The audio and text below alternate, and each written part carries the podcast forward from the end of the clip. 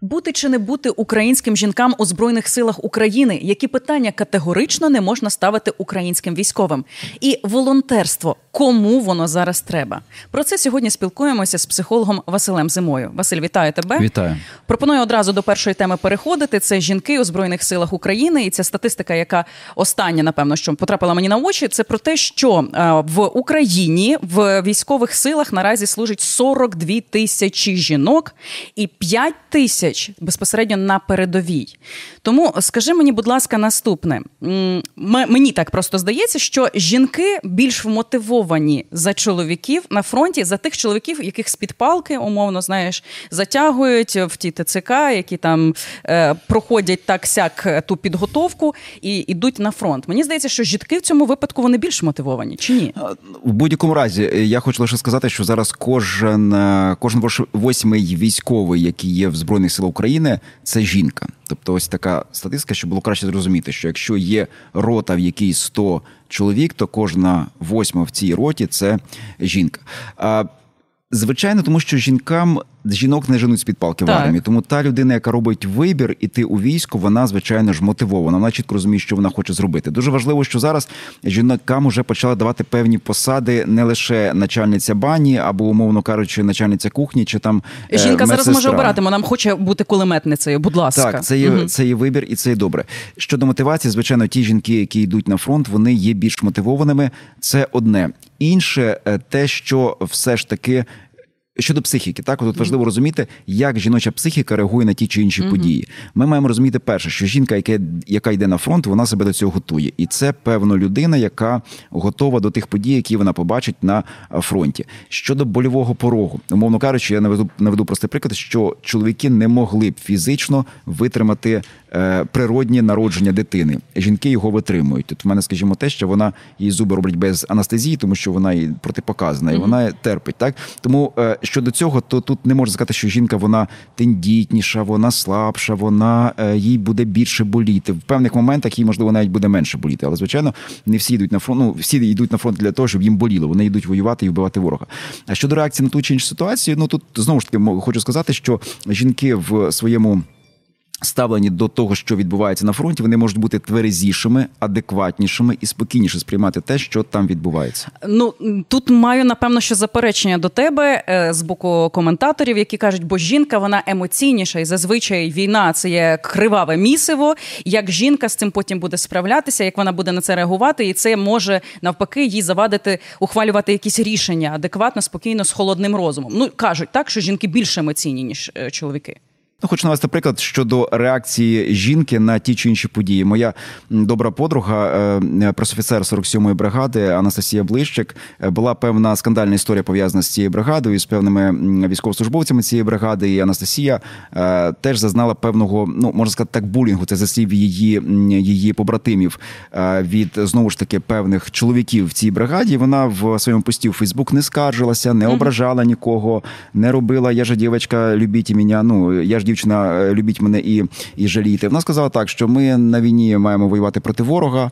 А після перемоги подивимось, хто кому має бити морду, і це це найспокійніша була, як на мене, найадекватніша реакція. Вона була саме від військовослужбовиці Анастасії Блищик, від жінки, а не від а багато чоловіків реагували значно емоційніше і істеричніше, ніж вона. Тут взагалі не треба ділити на чоловіка і жінку, тому що є певні е, характеристики е, людини, які не залежать від того, чи ти жінка, чи ти чоловік. У мене є ну, от знайома, е, з якою я її етер робив е, з позивним Жана Дарк. Вона зараз вже народила дитину. Вона в ну, в тилу, але була на фронті з початку війни е, снайперкою. Я її запитував, як вона реагувала на це. Спокійно реагувала, просто робила свою роботу, просто знищувала живу силу супротивника. Ми сьогодні до речі, будемо говорити про те, які це питання не можна ставити військовим. Mm-hmm. Також щодо того, чи вбивали би людей в армії на фронті не вбивають людей. На фронті знищують живу силу противника.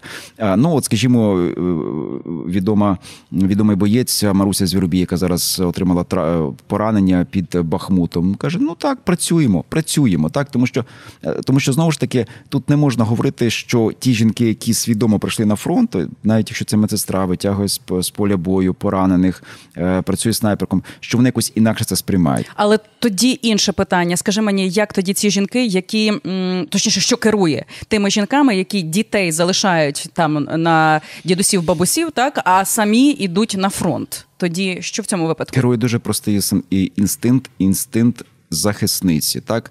Ми прекрасно знаємо, що е, та, хто б'є, здобуває е, вбиває здобич, грубо кажучи, полює і приносить здобич. Е, це не лев, це левиця.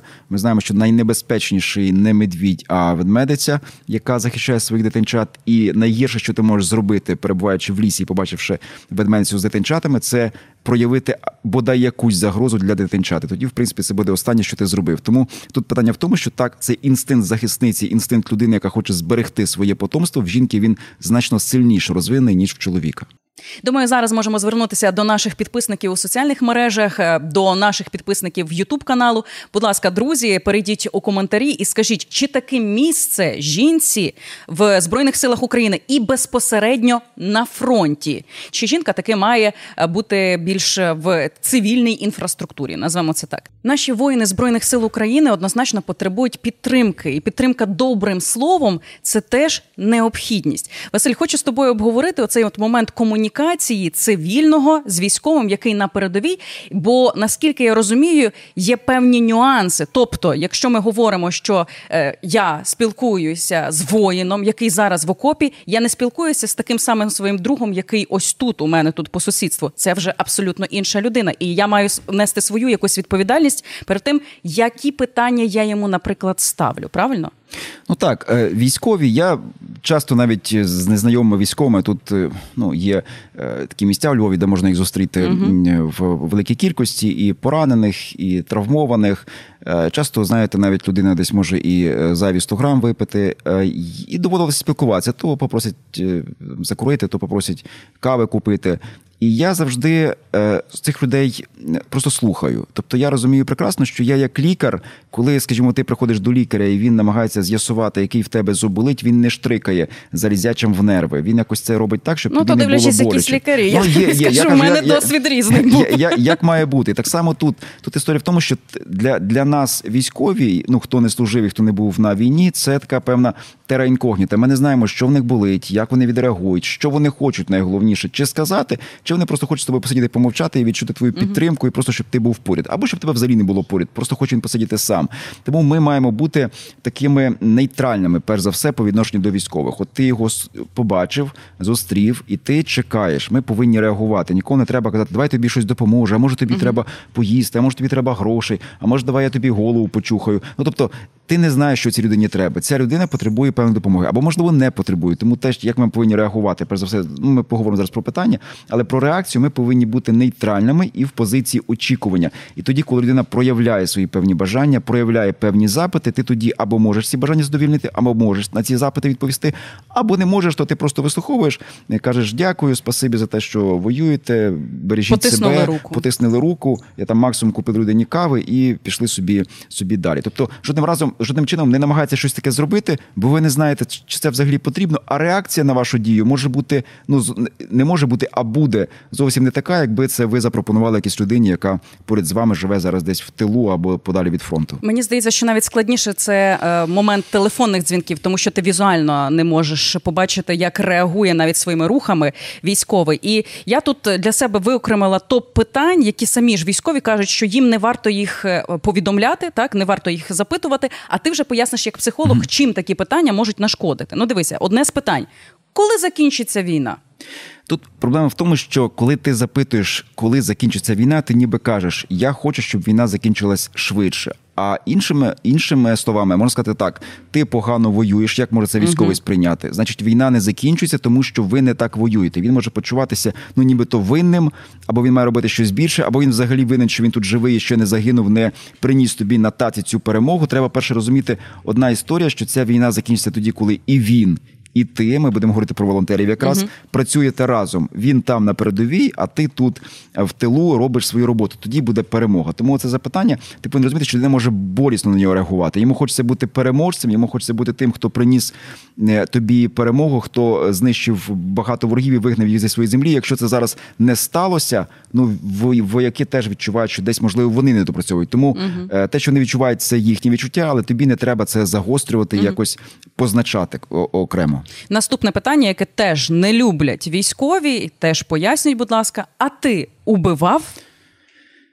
Це питання, думаю, ніхто не любить, тому що дуже часто військові, особливо артилеристи, вони взагалі не бачать свого супротивника. Вони mm-hmm. просто по координатам відправляють е, снаряд, чи керований снаряд, чи там, скажімо, е, ракетні війська відправляють ракету, або система залпового вогню відправляють там якийсь умовний град чи вербу, і вони не знаю, ну вони не вбивають, вони виконують свою роботу. Так, це така ваш робота. А ті, які умовно кажучи, в штурмових групах е, беруть участь в боях в окопах або на відстані 50 метрів один від одного, чи вуличні бої в тому чи іншому місці, як то умовно кажучи, в Бахмуті чи в Мар'їнці, це було чи десь де, де інде. Вони не вбивають, вони знищують живу силу ворога. Так само, тому що на фронті є жива сила ворога, є бронетехніка, є є зброя. Ми маємо знищувати і зброю, маємо знищувати і живу силу ворога. Тому це і розрізняти два поняття: убивця. Ну бо той, хто убиває, він убивця, чи таки захисник України, який звільняє захисник територію. України, який звільняє, який mm-hmm. виконує свою роботу і просто знищує е, знову ж таки і живу силу ворога, і техніку ворога для того, аби наблизити нашу перемогу. Ще скажи мені, е, яким чином реагують тоді військові на питання? А розкажи, що найстрашнішого було під час твоєї служби на передовій? Перше про війну люди взагалі не люблять розказувати. Це історія будь-яких воїн. Я думаю, що всі ми, ну хтось зараз слухає вже е, ветеранів цієї війни, учасників цієї війни, але ми всі ну більшість з нас слухали ще хтось з дідусів, хтось можливо і і не чув, хто молодший, але я чув. То я знаю, що е, мої діди, які були на фронті, вони ніколи не говорили, особливо при дітях про війну. Ну тобто, це було певна пережита емоція, яка залишилась. Вони не хотіли це приносити. Тому і знову ж таки, що було найстрашніше для нього, це було одне, для тебе це може бути зовсім інше. І по-третє, військові, які, скажімо, мають ну мають ПТСР, мають якісь певні травми інакші, і їм сниться ця війна. Я не думаю, що вони зараз хочуть для mm-hmm. себе нагадувати, умовно кажучи, як вони діставали з палаючого черева е, танка чи БТР, чи якогось Бредлі свого товариша, так як вони намагалися.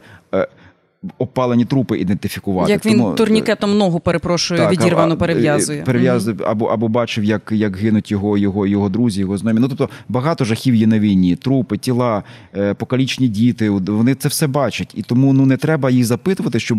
Викликати в них зараз в голові ці спогади. Я і думаю, більше того, чи готова людина сама це слухати? Оце інше питання, тому що ти навіть не знаєш, що ти почуєш. А що далі? А далі лист від волонтера, Зробіть паузу, підпишіться на канал, перейдіть в коментарі, напишіть думку щодо попередніх тем, ну і повертаємося до перегляду. Переходимо безпосередньо до листа, який ми отримали для нашої програми. І Василь, можливо, будеш допомагати цій конкретно людині. Знаю, ти вперше його почуєш, тому слухай уважно.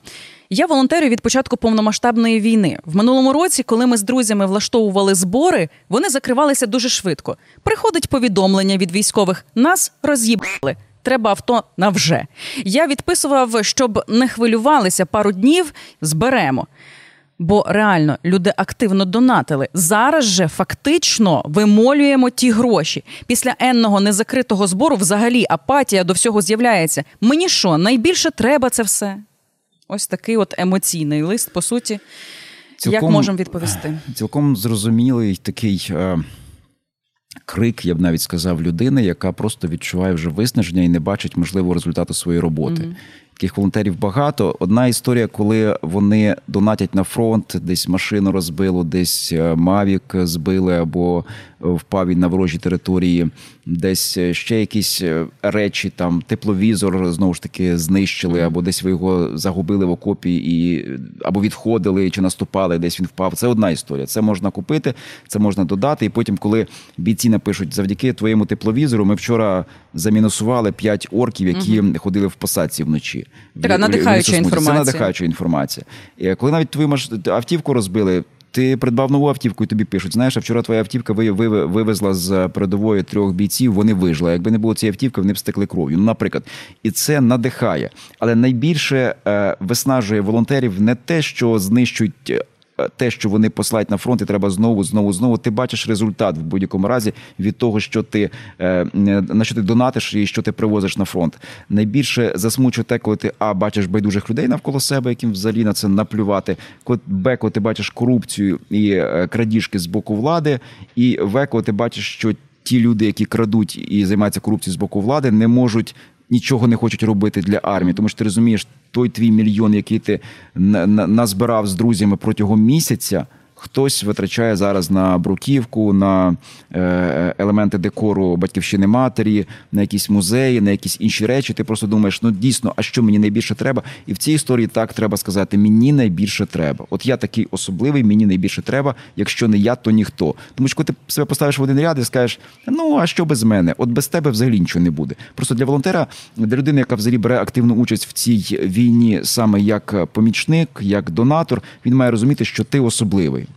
От реально, якщо не ти, то взагалі всі програють. Фронт впаде, і ми і, і Росія дійде до Хмельницького. Тому тут, щоб підтримувати себе, треба оце відчуття особливості, відчуття важливості в собі підтримувати. Як би не було складно, ти маєш розуміти, що так, ти особливий, тобі найбільше треба, і через таких активних і особливих, як ти, власне, є надія на те, що ми в цій війні переможемо. Е, давай так, практична штука, абсолютно. Бо я розумію, що тут на емоціях я знаю, що хто там читає оці всі е, такі повідомлення про розкрадання грошей, е, про гроші, які могли би нас захищати, а вони йдуть в щось абсолютно непотрібне зараз, наприклад. Та? Е, скажи мені, будь ласка, людина одразу серцебиття пришвидшується, вона починає обурення, якась практика для заспокоєння. Це мінімальна якась річ, яка просто має заспокоїти, бо я розумію, що теж до добра не приведе, що ми будемо навпаки, от настільки такі обурливі і емоційно неконтрольовані. Якась легенька практика, як себе заспокоїти. Своїй мамі завжди кажу, бо вона дуже переймається тим, що можуть бути російські агенти у владі, і що вони все це зведуть на нівець, і ми в результаті не зможемо досягти перемоги. Я завжди кажу, що ти підвищуєш собі артеріальний тиск угу. і венозний тиск, е, ти собі пришвидшуєш серцебиття, але від того, що ти про це говориш говориш про це, думаєш і і кричиш, воно нічого не змінить. Агентів не виявлять, умовних якихось олігархів, які працюють на Росію, не посадять. Кажу, є люди, які цим займаються. Є, умовно кажучи, наші партнери за кордоном, є силові відомства в Україні. Вони цим займаються. Все, що ти можеш робити, це робити якісно свою роботу. Просто не треба на себе брати забагато, бо знаєте, будь особливим в тій роботі, яку ти робиш, і в ній давай певний результат. А сидіти і думати про вселенські проблеми, про слухайте, світ несправедливий. Це раз в світі є погані люди. Це два. В світі є люди, яким наплювати на тебе, на війну, на військових, на загиблих, на те, що їм наплювати. Вони куплять своїй доньці вілу в Іспанії, як один український чиновник, але точно не витратять ці гроші на фронт. Тому перейматися цим ну це так само, як перейматися тим, що в, в житті існує дерьмо. Е, ну лайно, воно є це лайно. Ти нічого не зміниш. Просто треба робити так, щоб воно було в окремих місцях. Ну і, і якось з ним боротися. Спеціально відведене. Да, то тому то ну і, і це є. Сприймайте світ адекватно, реально і будьте в цьому світі світлом. Тоді... Але на фізичному таки рівні, яким чином стрес швиденько фух, від ну, себе. Перше дихайте і присідайте. Зробіть таку вправу, і вам, і вас, і якщо навіть якісь панічні атаки можуть нападати, або якісь інші речі, просто руки перед собою, дихайте, на е, вдиху присіли, на видиху встали, на вдиху присіли, на видиху встали. І через якийсь час у вас все стабілізується. Або і просто, ноги накачаються. Так, або просто е, поставте ноги на землю, руки на на стіл, наприклад, і відчуйте відчуйте опору, відчуйте реальність, щоб ви десь не загубилися, і знову ж таки просто дихайте. І у вас на якомусь етапі ось ця. Е, серцебиття прийде до норми, і і ваш е, стан психоемоційний і фізичний нормалізується. Слухай, в результаті ми після війни просто будемо мати націю з ногами. Так. Я тобі хочу таке сказати. Так, на цьому ми сьогодні фінішуємо. Дякую, Василь, тобі за розмову. Ну і звісно, спасибі усім тим, хто таки поставив вподобайку на це відео, перейшов до коментарів, з нами там спілкується, тому що я особисто одразу йду там відписувати. Тому давайте переходимо в діалоги для того, щоб поспілкуватися, як нам, українцям, пережити війну і перемогти. Юла Бєльська, Василь Зима для ФМ Галичина.